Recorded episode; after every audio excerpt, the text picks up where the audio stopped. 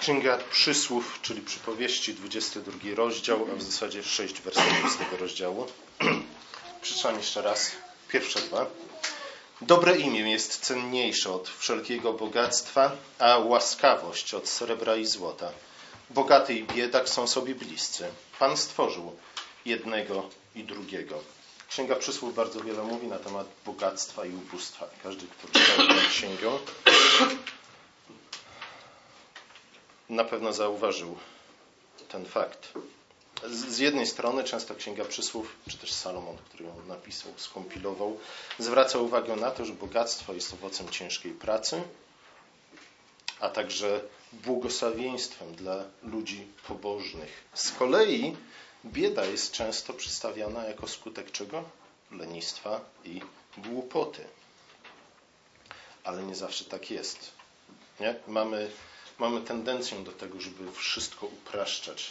Nawet twierdzimy, powołujemy się na niektóre średniowieczne autorytety filozoficzne, twierdząc, że najprostsze wyjaśnienie jest naj, najlepszym wyjaśnieniem, co jest oczywiście e, błędne. Ten tekst mówi nam, że sprawy nie wyglądają tak prosto, jak to się często przedstawia. E, nie zawsze jest tak, że znów Gdybyśmy uczyli się w szkołach y, rzeczy takich jak logika, nie mielibyśmy problemu z tym, ale w szkołach uczymy się coraz więcej rzeczy, które są e, praktycznie w niczym nieprzydatne e, dla nas, za to bardzo przydatne dla tych, którzy nas ich uczą.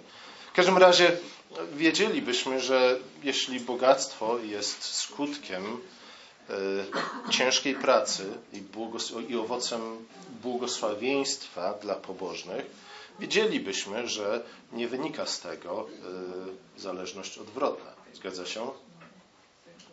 To znaczy, że nie wynika z tego to, iż każdy, kto jest bogaty, jest człowiekiem pobożnym i ciężko pracującym. Prosta rzecz, gdybyśmy uczyli się logiki, gdybyśmy zwracali uwagę na to, wiedzielibyśmy, że odwrotna zależność nie jest oczywista. Podobnie też bieda niekoniecznie, gdy zobaczymy człowieka biednego, błędem jest wyciągać natychmiastowy wniosek, iż na pewno musi być leniwy albo głupi, albo jedno i drugie. Nie zawsze tak jest. Te teksty przypominają nam o tym, żebyśmy nie wyciągali pochopnych, błędnych, a także strasznie niesprawiedliwych i pozbawionych wszelkiego związku z miłością wniosków. Bogactwo nie jest miarą pobożności. Nie? Te teksty nam przypominają o tym i Pismo Święte bardzo często przypomina nam o tym. Bogactwo nie, nie jest też miarą pracowitości. Nie? Gdy widzimy człowieka bogatego, nie powinniśmy natychmiast przeskakiwać do wniosku, że och, człowiek pobożny, człowiek pracowity, człowiek, który nosił teczkę do szkoły i dlatego nie musi teraz nosić woreczków. E, ponadto bogactwo jest przedstawione jako dar od Pana Boga. Praktycznie wszystko, co mamy. Nie? Cała, cała nasza egzystencja jest darmo od Pana Boga, dlatego wierzymy w łaskę. E, jeśli to jest dar od Boga, dlatego powinniśmy używać go z pokorą i z wdzięcznością i zgodnie z intencją Boga, który nam powierzył wszelkiego rodzaju talenty, jakie posiadamy. Powinniśmy używać je z pokorą i z wdzięcznością na chwałę naszego Stwórcy, a także dla dobra naszego bliźniego. Każdy talent, który został nam powierzony przez naszego Stwórcę, e, ma być dobrze zarządzany. My jesteśmy generalnie rzecz biorąc powiernikami stworzenia, które Bóg dał nam, abyśmy nim obracali. E, a zatem bogactwo nigdy nie może być ani celem nadrzędnym, e, ani też nie może służyć celom bezbożnym. Pismo Święte bardzo często ostrzega nas przed tym, że z jednej strony bogactwo tak bywa owocem naszej pobożności czy też naszej pracowitości, ale z drugiej strony z bogactwem wiąże się bardzo wiele pokus, któremu niestety bardzo często ulegamy. Wystarczy przeczytać proroków, e, którzy generalnie rzecz biorąc mają do zarzucenia, mają, mieli do zarzucenia Izraelowi dwie rzeczy. Z jednej strony bałwochwalstwo, a z drugiej strony znaczy z drugiej strony, druga strona jest tak naprawdę tą samą stroną, nie? Zaufanie bogactwu, poleganie na bogactwu, co było bałwochwalstwem. Nowy Testament nazywa chciwość bałwochwalstwem. Niestety pieniądze, bogactwo e, bardzo często usidlają nas. A może z drugiej strony wyciągają na, na wierzch to, co jest głęboko ukryte w naszych sercach i co pozostaje tam ukryte, dopóki nie mamy środków potrzebnych do tego, aby wyrazić to, co jest ukryte w naszych sercach. Salomon dlatego przypomina nam, iż jest coś o wiele cenniejszego niż bogactwo, a mianowicie dobre imię. No i tu znów nie powinniśmy wyciągać pochopnych wniosków, nie powinniśmy uważać, że sława jest lepsza niż bogactwo. Nie? Dlatego, że jeśli, jeśli, jeśli jesteśmy sławni, to oczywiście szybko staniemy się bogaci. Więc lepiej zainwestować w sławę, dlatego że inwestując w sławę otrzymamy też bogactwo. Jeśli zainwestujemy tylko w bogactwo, będziemy bogaci, ale być może nikt nas nie będzie lubiał. E, oczywiście nie chodzi tutaj o sławę, czy też o uznanie ze strony ludzi. Nie? To jest trudny problem, ze względu na to, że bardzo często Pismo Święte e, mówi, iż powinniśmy poddać się osądowi innych ludzi. My, my sami, wbrew popularnym twierdzeniom, e, też jesteśmy powołani do tego, aby podobnie jak Pan Bóg patrzeć i wydawać sąd. Oczywiście w sposób, w jaki wydaje to Pan Bóg, a nie tak jak my byśmy chcieli to wydawać. W każdym razie chodzi oczywiście o uznanie w oczach Boga. O tym Jezus bardzo wiele mówił, między innymi w kazaniu na górze. A uznanie w oczach Boga zyskujemy, i tu wracamy do naszego tekstu, dzięki łaskawości, tudzież dzięki wielkoduszności, ponieważ w ten sposób powinniśmy przetłumaczyć e, słowo łaskawość z pierwszego wersetu e, jako przychylność. Nie, nie, przychylność Pana Boga względem nas, ale chodzi o, raczej o to, w jaki sposób my traktujemy innych ludzi. Tak bowiem należy przetłumaczyć to hebrajskie słowo hen, które tu się pojawia, jako okazywanie współczucia, jako bycie po prostu hojnym. Nie? Oczywiście w sposób mądry, zaraz więcej o tym powiem. E, bycie dobre, dobrze nastawionym w stosunku do innych ludzi. Nie? Czyli człowiek, który jest przychylnie nastawiony, czy też jest po prostu wielkoduszny i wyrozumiały w stosunku do, do innych, niezależnie od tego, jak bardzo się od niego różnią, ten zyskuje uznanie w oczach Boga i ten zyskuje prawdziwe bogactwo. Złoto jest czymś dobrym. Na pewno pamiętacie o tym, że w opisie stworzenia świata Pan Bóg każdego dnia wieczorem patrzy na to, co stworzył, mówi, że jest to dobre, dobre, dobre, dobre, dobre, a na końcu mówi, że jest bardzo dobre. A później pierwszy raz czytamy o czymś dobrym, w drugim rozdziale w kontekście złota, które Pan Bóg ukrył w ziemi Hawila i mówi, że złoto tego kraju było dobre. Nie? Złoto jest dobre, ale złoto, podobnie jak wszystko w stworzonym porządku, służy generalnie rzecz biorąc jako symbol, jako ilustracja czegoś innego. Nie? Ma wskazywać na prawdziwe bogactwo, na prawdziwą chwałę. Nie jest bowiem źródłem bogactwa samo w sobie.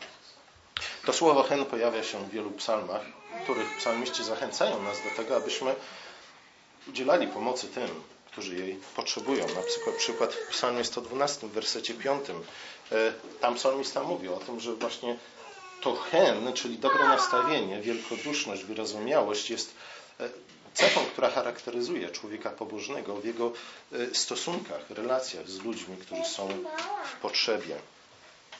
Zatem człowiek prawdziwy, bogaty to ten, który jest wyrozumiały i wielkoduszny. Z jednej strony powiedzielibyśmy, nie za bardzo nam to pasuje, albo z drugiej strony byśmy powiedzieli, czy wszyscy mamy stać się świętymi Franciszkami? Może tak, może nie. W każdym razie człowiek, który jest wyrozumiały i wspaniałomyślny, ten znajduje uznanie w oczach Boga i to jest prawdziwe bogactwo, dlatego że to jest prawdziwa chwała. Pamiętacie, że złoto jest symbolem chwały w Piśmie Świętym ze względu na to, że co? Nie dlatego, że jest drogie, ale dlatego, że jest ciężkie i błyszczące. Nie? Słowo chwała w języku hebrajskim jest związana ze słowem ciężar. Nie? Dzisiaj w języku polskim to nie za bardzo funkcjonuje, chyba że, że odniesiemy się do słowa e, ważny. Nie? Ważny to jest ten, który sam w sobie posiada jakiś konkretny ciężar, który nie jest wydmuszką. E, z tym wiąże się chwała. Złoto jest symbolem chwały, czy też bogactwo jest symbolem chwały w Piśmie Świętym ze względu na te właśnie skojarzenia, które Bóg notabene umieścił już w porządku stworzenia. Więcej bym chciał powiedzieć na ten temat, ale nie mam czasu. W drugim liście Piotra, Piotra w pierwszym rozdziale czytamy o tym, że generalnie rzecz biorąc na dzieło zbawienia możemy spojrzeć jako na e, sposób, w jaki Bóg sprawia, iż stajemy się uczestnikami jako boskiej natury. E, I też na wiele sposobów ludzie to tłumaczą, e, ale sam Piotr wyjaśnia, w jaki sposób mamy, mamy to rozumieć, mówiąc, e, co to znaczy mieć udział w boskiej naturze, w jaki sposób możemy mieć udział w boskiej naturze, a więc w jaki sposób możemy stawać się coraz bardziej podobni do Boga i tym samym zyskiwać coraz większe uznanie w oczach Boga, czyli dobre imię. Wkładajcie wszelką gorliwość do. Nie, wkładając wszelką gorliwość, dodajcie do wiary waszej cnotę, do cnoty poznanie, do poznania powściągliwość, do powściągliwości cierpliwość, do cierpliwości pobożność, do pobożności przyjaźni braterską, do przyjaźni braterskiej zaś, zaś miłość. Nie? To jest taki łańcuszek, który, nad którym pewnie warto by się zastanowić nad każdym z jego elementów, ale wydaje się, że, że apostoł Piotr właśnie tutaj przedstawia nam drogę do czego? Do udziału w boskiej naturze. Nie? I generalnie rzecz biorąc, ta droga nas prowadzi do celu, którym jest miłość. Nie? Idąc, podążając tą drogą wytoczoną przez apostoła Piotra, nie? a generalnie rzecz biorąc, powinniśmy powiedzieć przez Jezusa Chrystusa, kiedy był tu między nami na ziemi, zmierzamy do tego, aby osiągnąć miłość. Nie? I kiedy już nauczymy się kochać innych ludzi, bo generalnie rzecz biorąc, nikogo tak naprawdę nie kochamy. Nie? nie potrafimy kochać, nie umiemy kochać, jeszcze nie dojrzeliśmy w miłości, dlatego że jeszcze jesteśmy bardzo, bardzo różni od tego, jaki jest Jezus Chrystus. E, zdążamy do tej drogi, chcemy nauczyć się miłości. Ta miłość jest celem naszej pielgrzymki. Ku temu prowadzi nas Chrystus. E, apostoł Paweł w liście do Efezjan mówi o tym, że po to Chrystus przyszedł, abyśmy dojrzali na Jego obraz, na Jego podobieństwa, więc generalnie, żebyśmy nauczyli się mówić prawdę w miłości. Nie? Tu Piotr mówi także o miłości i nie, to, nie powinno nas to dziwić ze względu na to, że e, w końcu to Bóg jest miłością. Nie? Kiedy nauczymy się kochać, staniemy się podobni jak Bóg i będziemy uczestniczyć w boskiej naturze. A zatem Salomon zachęca nas do tego samego. Mówi, słuchajcie, okazujcie łaskawość, bądźcie wielkoduszni, bądźcie hojni, bądźcie wyrozumiali w stosunku do innych, a zwłaszcza w stosunku do tych, którzy są w jakikolwiek sposób upośledzeni przez los. Wtedy Będziemy uznani w oczach Boga ze względu na to, że staniemy się podobni do Boga. Werset 8 i 9. Kto sieje nieprawość, zbiera nieszczęście i rózga jego zapalczywości już więcej nie uderzy. Trochę inne tłumaczenie niż to, które mamy w naszych Bibliach, ale lepsze tłumaczenie. Człowiek miłosierny, dosłownie temu, ten, któremu dobrze z oczu patrzy, dozna błogosławieństwa, bo swój chleb dzieli z biednymi. Te wersety łączą się oczywiście z poprzednimi, dlatego że dalej zachęcają nas do tego, abyśmy nie byli stronniczy. Nie? Tak jak czytaliśmy z listu Jakuba dzisiaj na początku nabożeństwa. Nie mamy być stronniczy. Niestety bardzo często jesteśmy stronniczy e, ze względu na to, z kim mamy do czynienia. Nie? Albo stajemy po stronie bogatych przeciwko biednym, albo jak to często ma przynajmniej na pozór miejsce ostatnio, po stronie biednych przeciwko bogatych. Nie? Tak jak z definicji biedni byli dobrzy albo źli, albo z definicji bogaci byli dobrzy albo źli. Salomon mówi, tak nie jest. Nie? Z jednej strony obaj są równi przed prawem, obaj są równi przed Bogiem. Obu powinniśmy w ten sam sposób, generalnie rzecz biorąc, traktować. Nie? Obu powinniśmy traktować fair i sprawiedliwie. E, I te dwa wersety, 8 i 9, przypominają nam o tym, że miłosierdzie, czy też miłość jest nierozerwalnie związane ze sprawiedliwością. Odwołują się bowiem do tej biblijnej zasady sprawiedliwości, którą jest, zatkajcie uszy, bo was obrażę zaraz, oko za oko, ząb za ząb. Nie?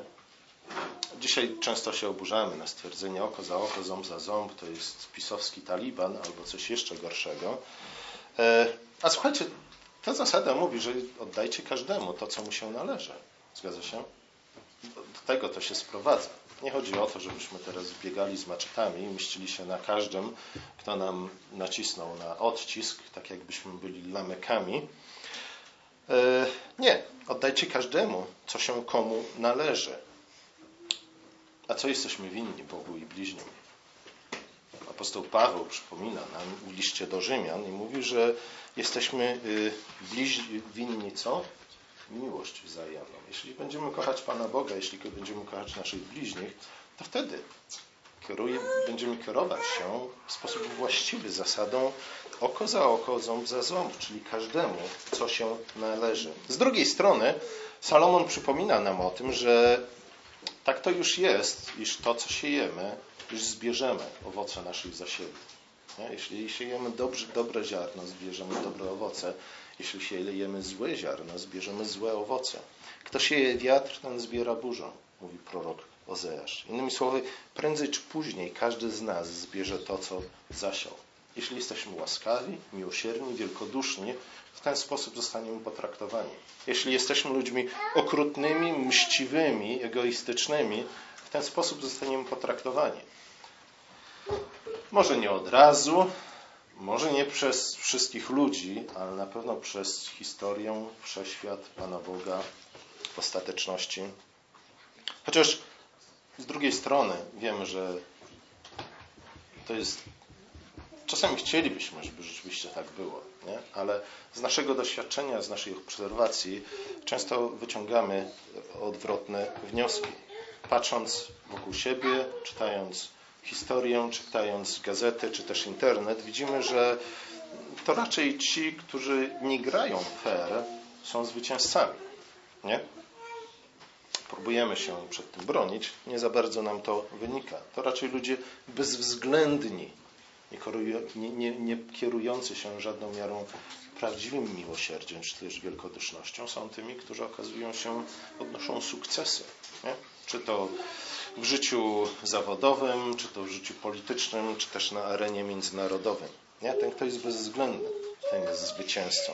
Psalm 73 między innymi porusza ten problem, gdzie Asaf, jeśli dobrze pamiętam, mówi niemalże nie upadłem, wyciągając tego typu wnioski z obserwacji rzeczywistości. Nie? A jednak Ty, Panie Boże, mnie powstrzymałeś przed wyciągnięciem takiego wniosku. Salomon zapewnia nas o tym, że że co? Prędzej czy później każdy zbierze to, co będzie zasiał. Pan Bóg jest sprawiedliwy i odda każdemu, co mu się należy. E, w kontekście wersetu siódmego, którego nie czytaliśmy, ale też w kontekście tych samych dwóch wersetów ósmego, dziewiątego, widzimy, że, że właśnie z taką sytuacją mamy do czynienia. Z biedakiem, który jest uciskany przez człowieka mającego nad nim władzę. A nad człowiekiem biednym bardzo łatwo jest zyskać, zdobyć władzę. Dlatego, że biedny generalnie rzecz biorąc nie ma środków potrzebnych do tego, żeby się bronić. Nie ma pieniędzy, nie ma znajomych, nie ma żadnych pleców, nie ma koneksji, nie ma niczego. Nie ma też wujków ani kuzynów, którzy by zasiadali w odpowiednich gremiach. Wyzysk słabego przez silnego, albo też biednego przez bogatego, nie jest niczym rzadkim. Nie? I często ciągnie się w nieskończoność bardzo często rodzi pytanie o Bożą sprawiedliwość, o to, czy rzeczywiście Pan Bóg kieruje historią, czy rzeczywiście Pan Bóg odda każdemu to, co mu się należy. Ale z drugiej strony wersety te zapowiadają to, co, co znajdujemy w kolejnych w kolejnej farze wersetów, 22 i 23. Nie okradaj ubogiego, dlatego że jest ubogi. Nie występuj przeciwko niemu w sądzie, bo sam Pan rozsądzi jego sprawę i pozbawi życia tych, którzy go dręczą. Salomon upewnia nas o tym, że to Pan Bóg kieruje losem człowieka, a także historią świata. I Pan Bóg jest Bogiem miłosiernym, a więc sprawiedliwym. Ten Pan Bóg dopilnuje, aby człowiek pyszny nie wynosił zbyt długo swojej głowy, a z drugiej strony, żeby człowiek został w końcu wywyższony. Dopilnuje tego, aby żadna zbrodnia nie obyła się bez kary i dopilnuje tego, aby żadna krzywda nie obyła się, nie pozostała bez zadośćuczynienia. Nie, bardzo wiele można było mówić na temat sprawiedliwości. Nie mamy oczywiście na to czasu. Może kiedy zaczniemy katechezy, zwrócimy się w końcu ku dekalogu, czy to dekalogu. W każdym razie, nie zawsze dochodzimy do takich wniosków. Nie? Chcielibyśmy, żeby tak było, ale zwykle jest inaczej. I, I to też podważa naszą wiarę. Ale właśnie dlatego Salomon, nie tylko Salomon, powtarza te słowa, zapewnia nas o tym, wskazując na przykłady z historii, nie? odwołując się do wierności i prawdomówności Pana Boga, dlatego że e, musimy uwierzyć w bardzo wiele rzeczy. Nie? Musimy uwierzyć nie tylko w to, że byliśmy grzesznikami, Chrystus za nas umarł i teraz jesteśmy pojednani z Bogiem, kiedyś pójdziemy do nieba, ale musimy uwierzyć także w to, o czym tutaj Salomon mówi. Nie? Także te rzeczy wymagają nas, od nas wiary, te prawdy. A musimy w nie wierzyć, iż Pan Bóg odda każdemu, co mu się należy, w sposób taki, jaki Pan Bóg to czyni, a nie taki, jak my byśmy chcieli to uczynić. Nie? Musimy wierzyć w to, po to, aby nie ulec tej pokusie, o której czytamy w Psalmie 73, aby nie zwątpić w to, że Pan Bóg jest miłosierny i sprawiedliwy, po to, aby nie zwątpić w to, o czym wspominamy w czasie naszej modlitwy, nie? E, miłość, w ojcowską miłość Pana Boga. Znów też podobnie jak w wersetach pierwszym i drugim, pobożność i prawość zdefiniowane są w kontekście miłosierdzia i wielkoduszności. Nie? One również zasadzają się na, na wierze, która upewnia nas, że miłosierdzie przynosi błogosławieństwo. Nie? Że rzeczywiście, e, kiedy będziemy wielkoduszni w stosunku do innych ludzi, a zwłaszcza w stosunku do tych, którzy są słabi, e, Pan Bóg będzie nam błogosławił. Nie zawsze tak, jakbyśmy chcieli, ale będzie. Prędzej czy później odda nam to, na co sobie zasłużyliśmy. E, wiara upewnia nas e, o tym, że co? Wbrew pochopnym wnioskom, które możemy wyciągnąć z codziennego e, doświadczenia, kiedy okazujemy miłosierdzie, prawdziwie chwalimy Boga, czynimy coś dobrego. Ale ponadto, nie, żeby nie było tak, że jesteśmy gnostykami wierzącymi tylko i wyłącznie w ideę dobra, e, rzeczywiście czyniąc dobro, okazując miłosierdzie, sprawiamy, że ten świat przemienia się z chwały w chwałę, prawdziwie i na dobre. Tekst ten 22-23 werset yy, przypomina nam, jeszcze raz, nie? że biedak jest łatwym łupiem, łupem, dlatego że brakuje mu środków do ochrony siebie. Siebie, swojej rodziny, swojego majątku przed atakami złych ludzi, a już na pewno przed atakami demonów. Dlatego choć każdy rozwój jest zły, to jednak rozwój na słabym, słabszym ode mnie jest jeszcze gorszy. I generalnie rzecz biorąc, kiedyś to był y, normalny sposób myślenia, że no, Słabszego się nie biło, nie? bo to żadna chwała, nawet na podwórku między chłopakami, pobić słabszego. Nie, słabszego bije tylko tchórz, e, a nie człowiek prawdziwie odważny. Gerojem w szkole można było zostać kiedy? Kiedy rzuciło się wyzwanie komuś, kto autentycznie był silniejszy, mocniejszy. I nawet jeśli dostało się od niego w szczękę, tak że pociekła niucha, to i tak to przynosiło komuś takiego większą chwałę niż znęczanie się nad słabszym. E, tego uczy nas król Salomon. Pamiętacie, chłopaki. Ale najpierw nauczy się boksować. Ten, kto zachęcony łatwym łupem podnosi rękę na słabszego, Salomon mówi, ten czyni sobie wroga z samego Pana Boga. Nie? A zatem następnym razem, kiedy podniesiecie rękę na słabszego, pamiętajcie, że uderzacie tak naprawdę w jego stwórcę. Księga Przysłów, tak jak ten fragment nam przypomina, wskazuje na bardzo bliski, wręcz nierozerwalny związek pomiędzy miłosierdziem z jednej strony, a z drugiej strony sprawiedliwością. W zasadzie moglibyśmy powiedzieć nie tylko sprawiedliwością, ale tym, co tradycyjnie się nazywa cnotami kardynalnymi. Nie, ale najpierw o sprawiedliwości. Wbrew temu, co twierdzą niektórzy, niestety coraz więcej teologów, e, którzy przeciwstawiają wręcz miłosierdzie sprawiedliwości. Sprawiedliwość to oddawanie każdemu tego, co mu się należy. Nie? I kiedy naprawdę zrozumiemy to, jakie są nasze obligacje, jakie są nasze zobowiązania w stosunku do innych ludzi, zrozumiemy, nie? co to znaczy, czym jest prawdziwa sprawiedliwość. E, Przypomina nam o tym apostoł Paweł. Nikomu nie bądźcie nic dłużni poza wzajemną miłością. Kto bowiem miłuje bliźniego, wypełnił prawo. Nie? Dlatego święty Augustyn powiedział, jeśli kochasz, możesz robić co chcesz. Nie? Problem w czym? Problem w tym, że tak naprawdę z tą naszą miłością różnie bywa. Albowiem przykazania, pisze dalej Paweł, nie cudzołóż, nie zabija i nie kradnie i nie pożąda i wszystkie inne streszczają się w tym nakazie. Miłuj bliźniego swego jak siebie samego. Miłość nie wyrządza zła bliźniemu. Przeto miłość jest doskonałym wypełnieniem prawa. Nie?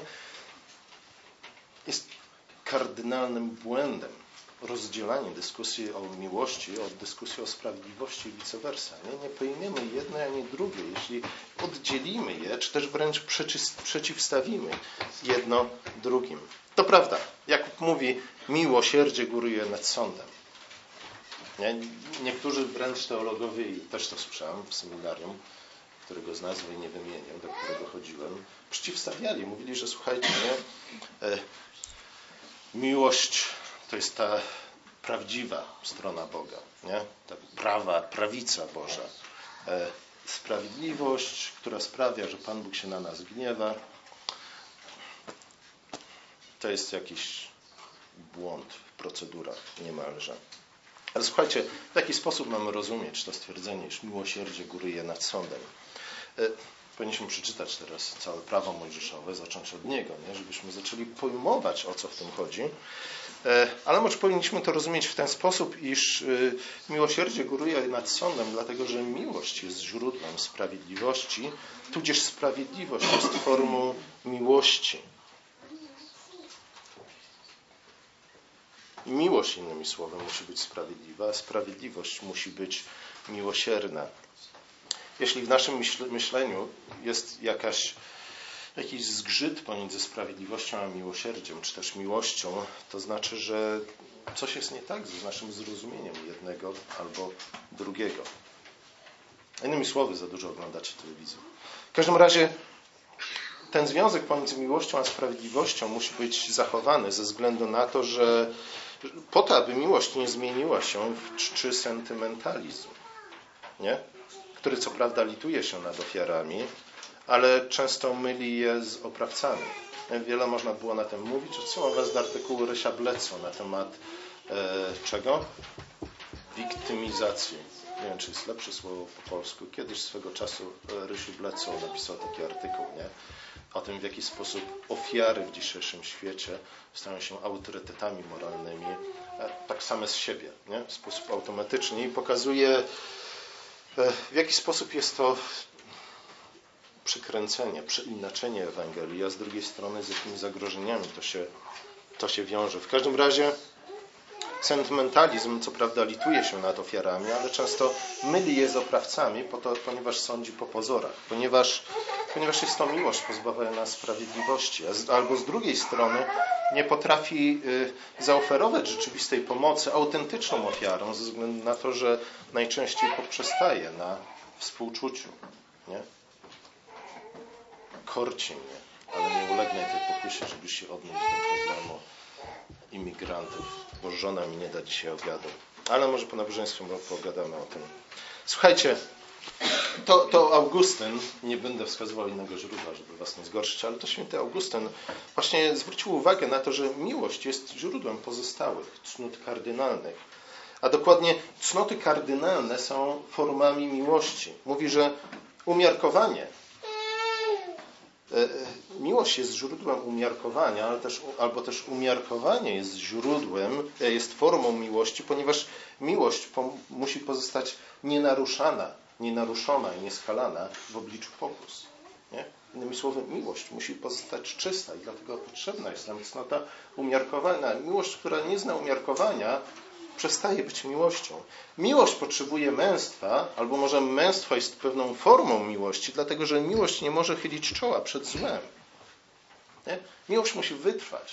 Miłość zabiega o dobro drugiej osoby. Miłość nie może powiedzieć tak, współczuję temu biedakowi, ale niewiele dla niego zrobię, dlatego że inaczej nie będzie mnie stać na kolejne wakacje na Hawajach, nie? albo coś w tym stylu.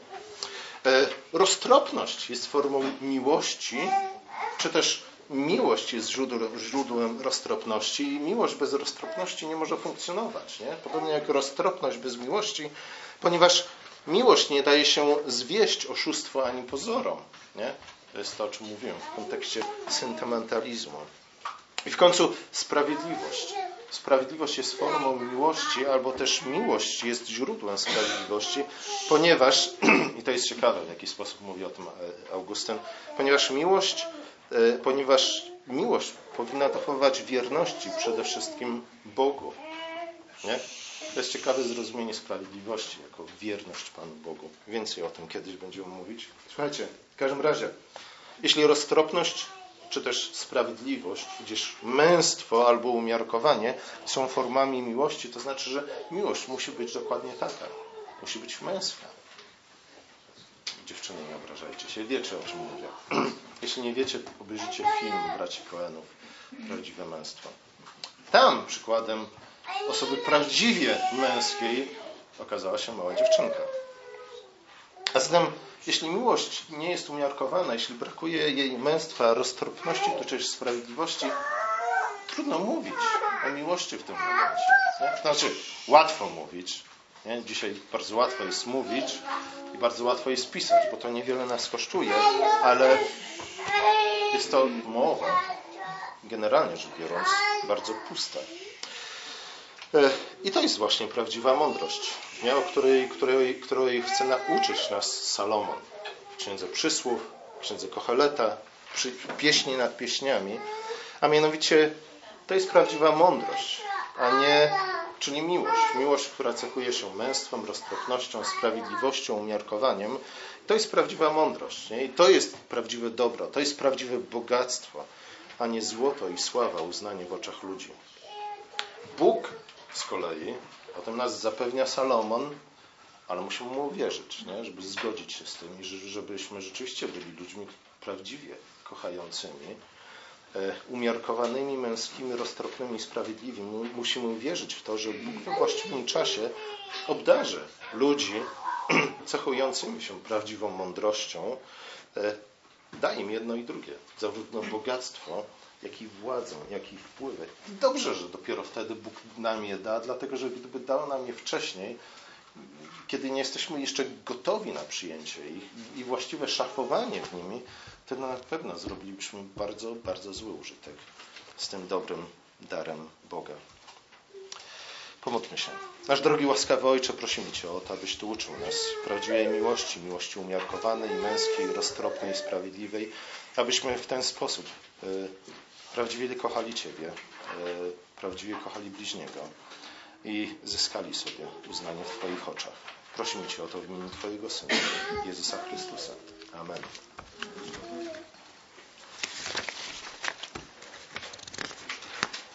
Zostańmy. Zaśpiewamy.